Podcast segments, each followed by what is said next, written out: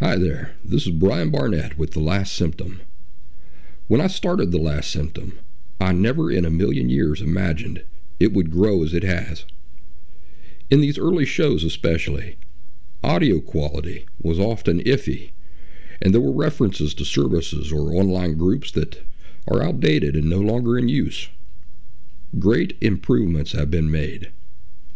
Where should you go for all of the most up to date resources that I offer?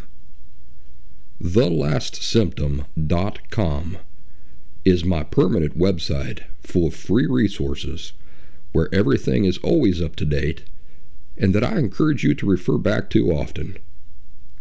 There are also a few modest paid resources at TheLastSymptom.com. These support my efforts and have allowed The Last Symptom to exist for as long as it has. These include one on one phone conversations with me one on one Zoom video calls with me. And perhaps most importantly, the Last Symptom Fundamentals course, which is a two week, intensive, pre recorded online video course that is far superior to things like DBT. The Last Symptom has a flourishing YouTube and Rumble channel where I publish regular orange slices, which are condensed video insights of 5 or 10 minutes in length. If you're just now discovering the last symptom, welcome. I hope you will find every insight and resource you need here for authentic and permanent recovery from emotional disorders such as borderline personality disorder. Now, on to the show. I hope you enjoy. Brian Barnett is just a regular guy. He's not a doctor, he has no legal license in any field of mental health nor emotional health. Brian Barnett merely shares the insights he has gained from his personal experiences for anybody who may choose to use such information as they individually and personally choose, while accepting full responsibility for their own individual thoughts, feelings, and behaviors. Brian Barnett assumes no responsibility whatsoever for anybody's individual choice to expose himself or herself to any information that Brian Barnett shares. And by listening to this program, you are acknowledging that you and only you are responsible for your own thoughts, feelings, and behaviors. Happy Thursday, everybody. This is Brian Barnett. And uh, I'm so glad you're here because today I got a, uh, a guest on the program from the UK. His name is Matt and uh, he's got some interesting things to tell us. So let's go uh, check with Matt and see what he's got to say. Now, are we going to use your real name, or are we going to just? Uh... My my real name's absolutely fine. I have no issue with privacy. Otherwise, I wouldn't be prepared to do it. All right. Well, let's get into this. Uh, would you mind telling us who you are and where you're at? Um, my name's Matt. I live in um, I live in Suffolk in uh, United Kingdom, England. And it's uh, late there. We should tell everybody that it's late there, and there's a reason for that. Uh, good old Brian Barnett made some made a mistake earlier today. Matt and I were supposed to talk earlier, and I kind of got sidetracked. So Matt has done me a huge favor by being up late tonight and talking to us. Thank you, Matt. It was an error of judgment, and I'm sitting here in my fluffy pajamas, so I'm, I'm having time of my life. I'm good with this. All right, great. So the question I've been starting off with is, what's what's your motivation for participating on the program? I suppose um, curiosity is one of them, and to, and to um, voice voice on different platform, different audience. I think since joining since joining the group, it's it's offered a it's a whole different level of thought for me, and it's it, it in, getting it out um, without judgment. Which my my current situation is, I'm, I'm very limited uh, within my support within my local within my family, how I can speak about this. So in, in a sense, it's a freedom to be able to speak openly um, without judgment. Uh, let's explore that a little bit more about your lack of support. But uh, first of all, can you tell us more about your curiosity? What What is the curious aspect of it? Of, of curious aspect of uh, what? Sorry, remind me. I'm a little bit nervous. Oh, no, no worries at all. You, the curious um, aspect of participating on the program. Are you curious about how it's going to go, or what questions you might get answered, or? I think I'm more curious about how it's going to go, um, what I'm going to come out with, and how I'm going to conduct myself. And I think curiosity of hearing myself back, um, perhaps you know feedback from the audience or my friends who know I'm doing this in the sense of, of how well I'm going to do. Just a natural nervous curiosity, I suppose. Okay, well that's great. I think those are great things, um, and I think that uh, you know the one one of the benefits of having you on the program. I really like this broad representation that a lot of different people in a lot of different places are dealing with similar issues, and I think that's going to go over well for our group. It's definitely an asset, that's for sure. Now, I've got two things to tell you. While we're doing the interview, I'm going to try not to talk over top of you because that makes editing later much easier for me. So if there are some awkward pauses, that's all that is. Okay. The second thing is we've got uh, like a massive storm hitting us right now. So if the electricity goes out or anything like that, uh, that'll explain that. So tell us a little bit then about your lack of support. Uh, I've been in what we call over here supported housing, which is uh, like local mental health authority for the last five years. I was always fully aware about uh, of the stigma attached to borderline, and also the, um, the stigma that professionals actually portray towards people with borderline. Even well before I was diagnosed, um, a couple of friends of mine had borderline personality disorder. A couple of people who was in the same support, support unit had borderline personality disorder, and yet the treatment they had was pretty horrific. And this reflected as when I finally got correctly diagnosed, I noticed immediately that any emotional intimacy that I had in the professional relationship with my carers was withdrawn. And I received the same treatment, the same judgment, with the same, um, almost like uh, pushing, just pushing away, as my friends and other and colleagues that um, have borderline personality those experience. In a sense, I'm still in supporting housing now, but making my way out of it. But it's been, it's, it's, it's quite palpable. You, you, get the sense of just, um, the lack of trust that went either way, uh, and the withdrawing, the constant invalidation. It's made me withdraw emotional intimacy myself and not open up to staff. Uh, and it's it's been it's made my recovery a hell of a lot more difficult coming up against obstacles like that. Can you tell us anything more about? Uh, can you describe for us a little bit more the stigma that exists over there?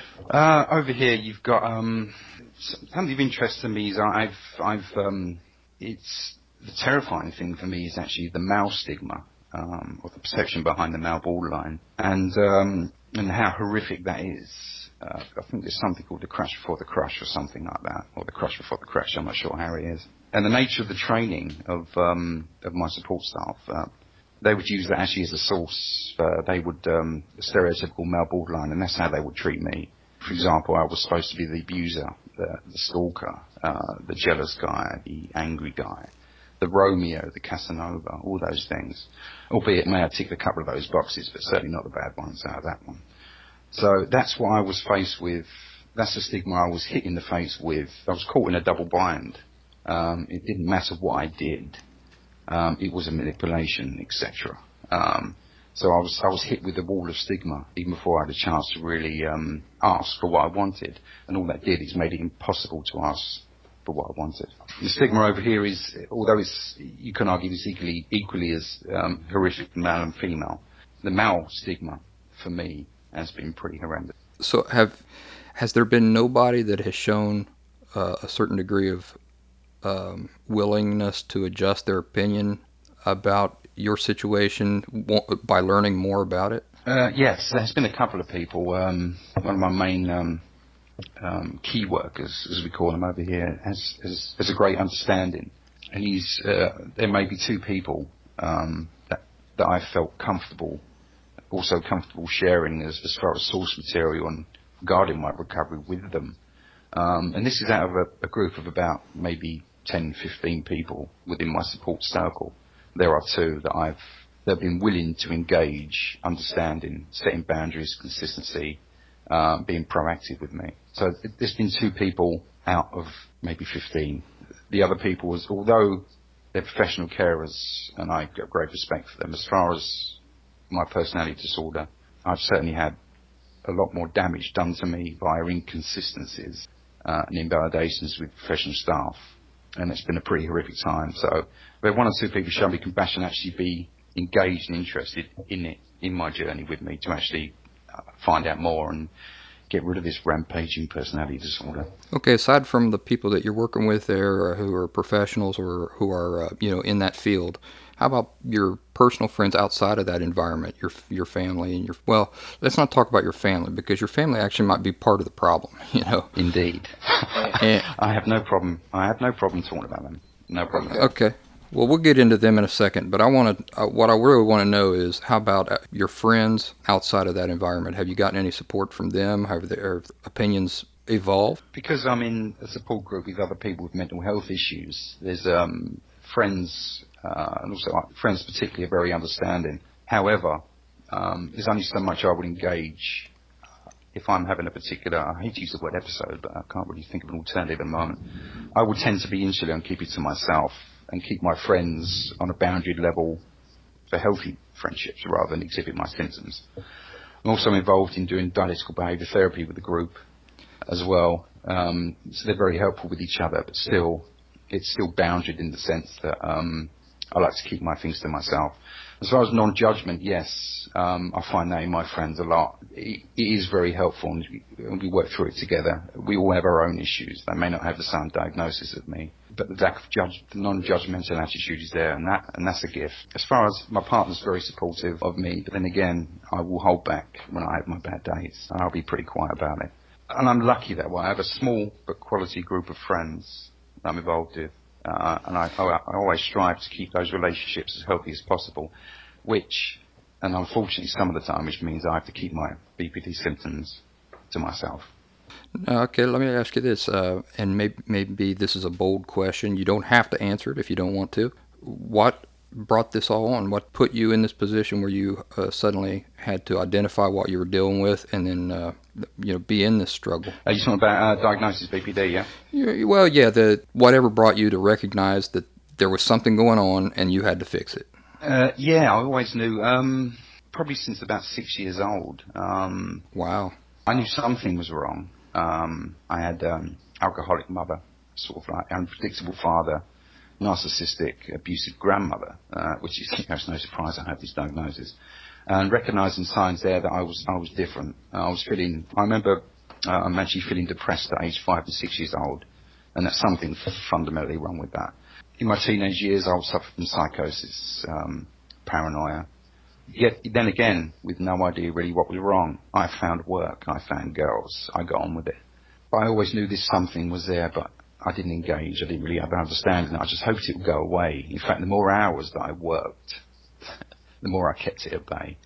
Um, had a child by this uh, by this time, age 19, so that kept me, you know, working a lot of hours and keeping, keeping me busy. Sure. It wasn't until a few years later when um when I became ill and I couldn't work, when everything crept up, relationship failed, uh, everything spiraled, and I pretty much locked myself in a room for, or was kept in a room for like eight or nine years. Um, didn't really go out in in a very unhealthy relationship at that time, and that's when I got I don't know how I got took into supported housing.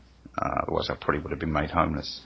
It still took a few years for me to actually get the diagnosis, but um, I knew something was seriously wrong with the paranoia, the psychosis, with the mood changes. And the only person that really didn't know for those few years was me because my support staff actually suspected I was borderline but never told me. Uh, it wasn't until I'd been involved, I tended to attract people, uh, women with borderline personality disorder. I had a few relationships with, with that. And even then, I never identified with any of the symptoms, I suppose, because I was too ashamed. Until, um, until I actually looked it up. I was actually brave enough to go on Wikipedia and Google it and um, I looked at the subtypes and then boom, that was it. The diagnosis was held back from me. Uh, I was well, I was actually misdiagnosed for quite a long time. Uh, I found out quite a, a little while ago that he was actually it was suspected and held back, but finally got the diagnosis and then uh, and then the insight and then down the rabbit hole I went. This is just uh, blows my mind when I hear people talking about having a diagnosis held back from them. That's not well. It's just not considered appropriate here in the United States. Is that is that more acceptable there in the UK? It's changed. Um, what you're talking about the diagnosis? Uh, anything to avoid giving someone a diagnosis? Is that what you're referring to? Right. Well, you know, we have here in the United States, we've got uh, people who we've got professionals who will say, "I don't believe in giving in labeling people," but as far as just right out holding a diagnosis, you know, well, for, I'll give you an example. I'm a Spanish interpreter in the medical field, and the Russian interpreters, one thing they deal with is that in in Russia, doctors do that. For example, if a patient finds out that they have cancer, sometimes the family will instruct the doctor to not tell the patient that she has cancer. So the doctor is not obligated to tell the patient what she's dealing with. Now, here in the United States, that just wouldn't go over. And when it comes to emotional health issues, there's that principle is still kind of intact. Yeah. Over here, what, what I, it's, um, I think it was you that coined the phrase of dustbin diagnosis. I don't know where I got that from. I think it may have been you or somewhere else I read it. I did, um, it is a diagnosis that's over here that they do not want to give people. Uh, I think they've avoided giving people, uh, purely because of the stigma and, and, and the withdrawal of support. For me, it was, I knew what it was. Um, I had a lot of insight into it. So they really didn't have a choice, uh, my psychiatrist, from giving it to me. But it is something that they, if they can withhold it, um, and you can get through and recover, they'd rather not give you the diagnosis, and it can be quite hard to get. Hmm, interesting. I can tell that we've got a lot of stuff to talk about here. Yeah, it's no problem. Or is it because I'm giving overly long answers? No, no, not at all. Uh, it's really great. Uh, I'm kind of sitting here fascinated, and I got this storm outside. It's just pummeling my house. I can hear that. Yeah. I'd like to know about your home life growing up. What What was that like? um, fed, clothed, um, alcoholic mother, um, high functioning alcoholic mother, um, completely cold distant. Father worked um, long hours, um, never never really at home. Unpredictable. Spent most of my time of custody um, with my grandmother, who was a horrifically narcissistic person. So um, it had its moments of being stable in a sense, mostly when I was out playing with my friends and out of the house. It was, it was very unhealthy. I was never physically abused, if you will. It was I suffered a great deal of psychological, emotional abuse by my grandmother, uh, and I suppose my mother in a less responsible sense. Her drinking was um, grown progressively worse all through my teenage years. It wasn't easy, but there are a lot of others out there that have had it worse, and there, and there were some positives to it. But sometimes it's really hard to remember them. In my personal case, when I look at my my family, which none of them were uh, particularly violent or anything like that, but the emotional abuse, I'm guessing go back probably generations in both sides of my family. Yeah. Would you say that's the case in your? Yes. Um, I think overridingly, um, the sense of shame with everything I did, um, you know, whether it be flatulence, whether it be anything mildly sexual, the sheer depth of shame which was carried forward in, in you know, that's where the sense of invalidations come from. I'd be, I'd be shamed. I think a lot of it has to do with my, with my mother's background. And that's one hell of a storm you got there. Yeah, that, that, that just hit me on the knee. Not really. That was outside, but it was close. And I think this went, um, that sense of shame, I've noticed it with, with my mother's, my mother, uh, her parents, my, my grandmother. It's, it's, that same sense of shame. And also, um, I think to finalise that, the, the biggest issue as far as my childhood is concerned is, is uh, my grandmother hated my dad, treated my sister like a princess, but absolutely took it out on me. I think overriding, if I could summarise my experience growing up, hmm. the biggest impact, that was it. Just real quick, have you had any great accomplishments or any uh, real aha moments lately? When I actually look look at evidence and recognise them, and I sometimes have to really concentrate on that. Yes, I have. Um, for the last six months, I've been uh, adult in, in uh, and being in a very healthy relationship with my partner, very, very healthy, uh, and developing healthy behaviours. Also, I've got back into education as well. As much as it's been a struggle, I've actually been achieving at that and are due to start another year-long course. So while I'm flailing along sometimes, um, dealing with the mood swings, I'm actually making positive steps and having some good recovery moments in my life. And the key, and, and, and I've started to recognise that. Um, another eureka moment, if you will, is actually um, I've been part of a few BPD groups on um, various platforms, Facebook or whatever. Uh, finding your one has, you know, that's been that's been a that's been a almost that's been an epiphany for me. That's that's been a real kept. That's just maybe be a little bit quiet. Let's have a look at this. This this process is a whole different way. And it's actually it's, I've made great strides in my recovery where I can sense to refocus it. So uh, finding this group uh, and reading what you're writing uh, and, and the other people associated with the group has been a bit of a revelation for me. That's a huge positive. Oh man, that's uh, that's high praise. I really appreciate that. We've got so many questions. Everybody seemed to be pretty uh, excited about asking you things. Did you notice that? Uh, yes, I did. Um, um, I've been through uh, been through a lot of them, and I, I had to hold myself back from replying on the onto the group. But there's some, certainly some very good questions there from everyone. I'd like to address um, each one if I have the time. I'm happy to do that. Can I ask you a question myself? Yeah, absolutely. Uh, how did it make you feel whenever you saw that everybody was throwing in questions like that um, directed to you and your specific uh, circumstances? What was um, heartening was um, the, the, quality of the questions themselves, um, how relevant they were. Um, even they were asking me, even though they're asking me questions, it was clearly by the way the questions were being asked that there was an understanding uh, and certainly an interest in um, in how I in how I deal with things or or my history. So uh, it was really positive. It's nice to have a bit of a sense of connection with other people who um, understand this, you know, rampaging personality disorder. Let's get into it. Um, number one come from uh, somebody who says that she works over 18 hours sometimes with her. She's got her laptop, PC, phone, everything going on at the same time. Easel. She she says she she even has an easel going on at, at the same time, and so she wants to know if you think that pouring yourself so much into your work, working long hours, was an unhealthy coping mechanism as a way of sort of um, avoiding dealing with yourself. And I'm going to split her question into a part A and a part B. So let's start there. Do you think that working long hours was unhealthy, and was it a way of avoiding yourself? Um, looking back on it, it was unhealthy and definitely a way of avoiding myself. At the time, it's just something I felt like I had to do without really understanding why I had to do it. I just did it. Without, the insight that I have now and the reasons why I did it. Uh, back then, Uh, what I did feel overwhelmingly was a need to please. That much I knew back then, before, well before the diagnosis, or any reasons why. But mixed in with that was a sense to get away from my unhappy home life as well. So it, it was partly the need to do that at the time, and also to pretty much get out of the house. But I had no idea it was unhealthy until many years later when the wheels fall off, as they do for most people, um, when you look back and realise that um, the whole reason why you did it was on shaky foundations. Right. Yeah. That I went through a lot of that myself. Looking back and in hindsight, understanding why I was doing what I was doing.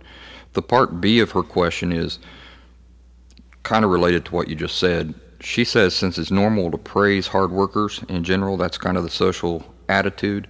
Did other people around you overlook this thing that you were doing, this working long hours and throwing yourself into your work, or were you doing it to get praise and respect from your family? Sounds like you were trying to escape your family. Uh, yeah, it, it wasn't anything with. Um, uh, if you talk to my family, my parents, for example, then no. Uh, I've been estranged to them pretty much a long time. If it was my direct family, my, my partner, my children, so to speak, uh, no, it wasn't really for that. In a sense, I was trying to escape my uh, escape my ex-partner and my and my miserable home life. I loved I loved the praise. I was good at my job. Uh, I knew I was good at my job, and I wanted to make sure I did the best job I possibly could, which involved working a stupid amount of hours, for, you know, uh, and getting a good reputation, getting promoted, blah blah blah blah blah. But even back then, I got the sense that it was never enough. But the praise in general was, you know, intoxicating in a lot of ways, even though I couldn't articulated back then exactly what it was. I just felt that I overwhelming need to actually do it and to get the praise for it. Looking back on it now, I, you know, I'm sure we all know the reasons why um, we do that, either to fill the void, validation, that sort of thing. But back then, I was just, well, hey, I was just going along with it, throwing myself into it, which is, you know, which is a really good way of doing it, but without having really having that much of a clue why. So how's that changed nowadays for you?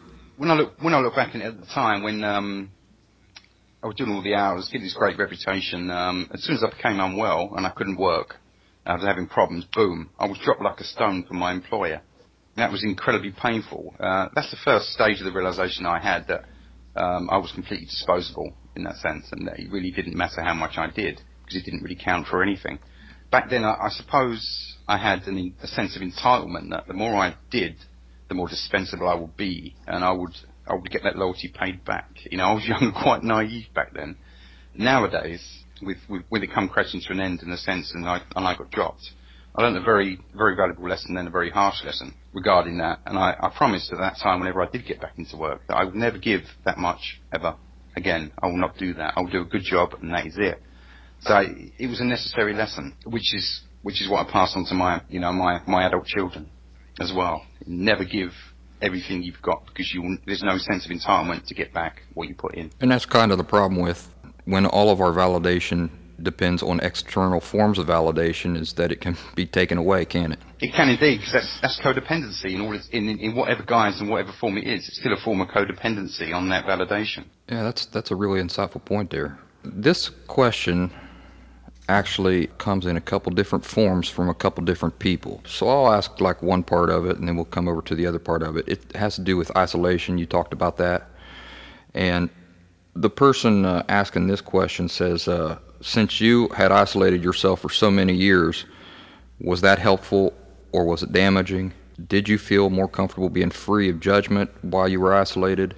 Or did you do that because of trust issue? I guess she's asking what was the uh, motivation for isolating yourself? Um, that's the question that, in, well, I wouldn't say intrigued me, that uh, terrified me the most uh, because of the answer, to be honest. Uh, it's a really, really good question. It's key. If I look back on the isolation, sometimes I still crave that. Uh, and it was for a lot of years. Uh, because I tended to swap, um, I swapped all kind of issues I got from external life, going out, interacting, relationships. When I isolated myself, I didn't get any of that trouble.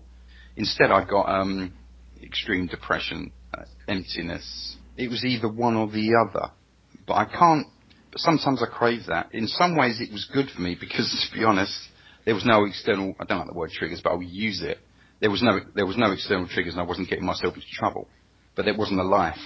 So isolating yourself, for me, half the time worked and half it was a complete waste of space. It's really quite a difficult question to answer because of the, the external triggers or, or, or the you know soul crushing depression I had when I was isolating myself. Then you've got the other on the flip side of it. You've got you know there's no life. Uh, when when when your whole world is the size of a, of a single room, you're not living. It's like a boat being in the harbour that doesn't go out to sea. It's absolutely pointless. But with that, the associated risks of going out as well and interacting, which a lot of time for me have got me into a lot of trouble and have been extremely painful. So between a rock and a hard place, it's it's really difficult to answer. It's obviously unhealthy to isolate yourself. Um, but back then, when I was doing it, I, I really didn't have much of an idea of either a diagnosis or what was wrong specifically to be able to help myself. So I did what I felt I needed to do at the time. But in hindsight, that is completely unhealthy to isolate myself, and I wasted a good 10 years of my life, my 30s, which for any for any human being should be a time of fruition for whatever you choose to do in your life. It was a complete waste of time, to be honest, the isolation, but it tended to get it tended to um, keep me safe, but didn't. Hard one to answer. I recently had a conversation with somebody else about something similar to this, and uh, the way I described it to her was yes, you feel better in the sense that there's less conflict in your life, but simply having less conflict in your life is not the same as saying that a person is genuinely happier. Would you agree with that? I would I would agree with that completely. And um, and considering back then I had no idea about the needs for outside validation and my craving for connection, I sacrificed my craving for connection and social interaction for um, soul-crushing depression and the feeling of loneliness and emptiness. Now, the second part of this question comes from somebody else, and I'm just going to read basically what she wrote. She says, I've been staying in my room for a year now. It makes me feel safe, but in some ways it makes me very depressed. I think that I'd get better if I went out often or more often and started working, which scares me like hell, and some part of me really doesn't want to do it. I feel like I'm really missing out on so many things, and when I work once in a while, I actually feel really well and normal, she says in quotes. I'm a freelance sound engineer, so I work for one or two days a month for 15 or 16 hours a day, and that's just enough to pay the rent. But there's a part of me that is too scared of the world to really commit to something more regular. Since you, Matt, have isolated yourself for quite a long time, my question would be what would you do differently if you could? She wants to know how she can avoid the same mistakes that you made? To first of all recognise, which I think uh, the person does, that it's it's you know it's completely unhealthy, even though uh, the person I'm, I'm, assuming it's going to be a she, because I think I might have read the question that agrees with in principle a lot of things I was saying about it, how it could be necessary and, and safer. However, um, me nowadays screams at myself 10 years ago or 15 years ago, what the hell are you doing? you know, evidence it, get out there a little bit by little bit. A bit of exposure to the outside world uh, while managing your own issues is vital because Uh, you've got to allow you've got you put yourself in a position to get better. If you're isolating yourself, which I did, I didn't take care of myself, whether it be my hygiene, whether it be cleaning my teeth, my clothes. I didn't give myself a sufficient baseline enough to get better. Getting out and interacting, albeit painfully at times, you're getting yourself ready for getting better. Because if you isolate yourself, you will not. There will be there will be no recovery, in a sense. There will just be survival.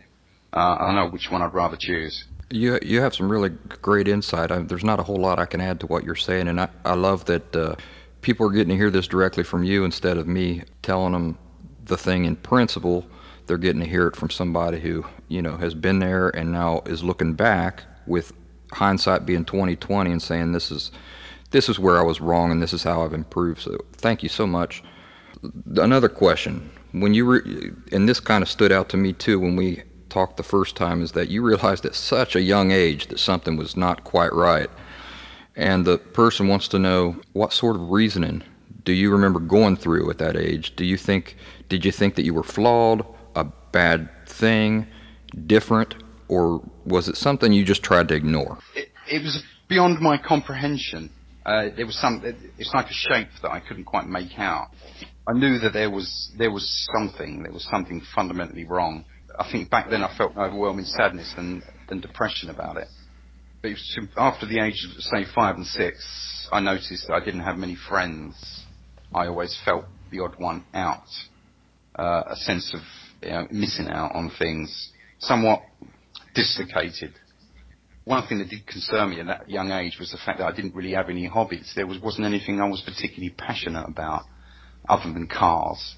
Um, there was nothing else. There was no desire really to do or to be anything. Let, let, let, let me interrupt you for just a minute.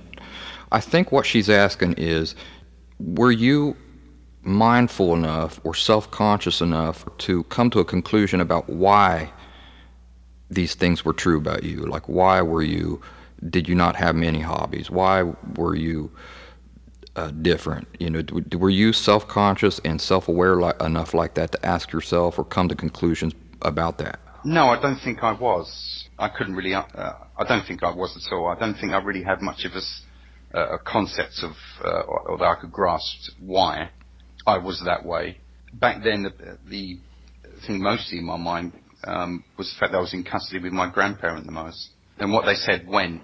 Uh, it's almost like I didn't allow myself my own opinion to form, or at least didn't have any concept of of, of why. Let's let's hop right into the next question then, because you just mentioned your grandparents, and somebody else brought that up and wanted to know some more details there. For example, you talked about your difficult home environment with a narcissistic uh, grandma, and you alluded to her emotional and psychological abuse uh, rather than physical abuse. So the person was asking if you could give a few examples about the nature and instances of that abusive behavior. And of course, they, they apologized if they were overstepping and said you didn't have to answer, but they're they're asking anyway. No, it's absolutely fine. I'll start off with the lighter traumas before I get the heavy stuff, Brian. All right. I have absolutely no problem answering that question. Could you focus that last bit of the question for me again? Exactly, specifically what you want. Yeah. So your your narcissist grandma was abusive. Tell us something specific about that abuse? Uh, speci- um, the first thing that comes to mind is her whispering campaign with me. When I was watching TV or eating my dinner, she used to come uh, sit down next to me or, or, creep up next to me and say, uh, "You're just like your father. You're worthless. You are. You never be anything." Very frequently. This was sometimes when my grandfather was there and when my sister was there. When she wasn't there, it was it was more uh, direct to me, and I constantly would go to her and try and please her. I'll give you an example. Um, she, she asked me what I want to be, and I said I want to be a doctor, fireman, or that, anything like that. And, and she would instantly come back with, "Well, you need brains to do that. You haven't got any brains. You're just like your father." Uh, it was that pattern with everything. But yet I'd constantly ask, and I'd get the same answer. That's that's one part of the uh, sort of psychological abuse, and and this was a constant thing. The other thing was um, what stands out, which happened frequently. I'd, she'd always accuse me of things that I didn't do to get me in trouble. Uh, there's one particular example. She dropped my my grandmother dropped a hot coal on the carpet, which burned. When my grandfather came home, she told him that it was me. I got the belt from him, and as I was shouting at my nan, saying, "You're lying! It's it's you know it's you," uh, I got a belt from her, um, for me being accused of a liar. So I got a double punishment from that, and that was quite a regular thing. I'd be, I'd be set up to foul all all times uh, for things like that, and this, this was very very common. So even back then, I didn't know whether I was coming or going. The other thing that stands to mind is, is um, sexual shame and humiliation, even from a very young age. Uh, young enough, certainly, to still be bathed from my grandparents, from my nan. Uh, regular comments about me, which I didn't have any concept of back then. You know, nowhere near sexualized at, at a very young age. And also, um, I wasn't allowed to use the toilet indoors until I was about 11 years old. I used to have to go in a bucket in the garden. My sister was allowed, and even then, I really didn't think there was anything that wrong with it. Even though at home, my parents obviously used the toilet. But every time I bring it up to my parents, um, it would be I'd be shushed and being told I was making it up.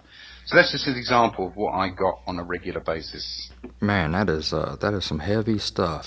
You're going to have a lot of people wanting to give you a hug after this, I think, Matt. Hugs fix all kinds of things. I'll be up for that. You talked about psychosis. Can you describe the psychosis you experienced, and was it provoked by any kind of substance abuse? Uh, absolutely not. I've never been into drugs, or and I, I'm teetotal pretty much, so no drugs or drink for me. Uh, cold turkey. It's provoke. It's a lot of stress related, a lot of stress related paranoia. Events happen, things happen. Then that goes into psychosis. It still happens now if I let things escalate rather than getting a handle on it. And it's it's not through any substance. It's through me spiraling. Things tend to become unreal. So you would uh, would you hear things, see things? What what kind of psychosis were we talking about here? For one, I become extremely hypervigilant and start hearing voices outside of my head. Uh, phone calls, for example, with ringing, people having conversations right next to me, and that sort of psychosis. Things jumping out at me.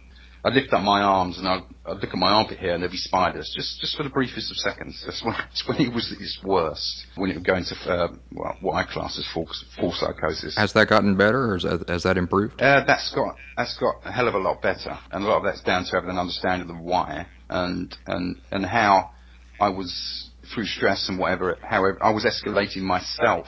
I was I was use that word again. I was triggering myself to get myself into a state, so I can plot I can plot how it was happening, and I can tend to stop it coming back from the edge. And it's I've managed to get a handle on it. Um, I take preemptive things, for example. I, will take I'll take some diazepam to take the edge off early on when I feel it, and I get to manage it. Or I do other mindful things, for example. I, I take action. There's still a risk to it because obviously uh, it's stress related, but I have a lot of insight and uh, I understand my own body and why it's happening uh, and I can pretty much stop it from getting that far. Excellent. Let's let's try to end on a positive note. You sound pretty upbeat. Uh, yeah, things have been um, steady, which is what I crave, to be honest, a little bit of stability. Things on the outside, I'm, uh, things are going well. I'm uh, managing my time well, uh, as far as, um, you know, um, getting back into education. I'm looking after my relationship, um, making sure my friends are healthy. So I'm keeping myself pretty stable. And evidence suggests, outwardly at least, um, that I've got a lot to be thankful for. And I've started to evidence that a lot, which has increased my quality of life uh, over the last six months. So things are going really well at the moment. There it is. That's the interview with Matt. And uh, man, I just have such a good time talking to him. I think he's a great example for the people who follow me and listen to me, not because of anything that I've done for Matt, but rather because of what he's done for himself and the insights that he has to share that complement the things that I that I tell people. So um, I just feel really honored to have uh, spent the last couple podcasts talking to him, and I hope he'll be back. Folks, you have a great week stay warm or stay cool wherever you're at. Stay dry or stay wet, whatever your preference is. And uh, I'll talk to you real soon. As always, thanks for listening.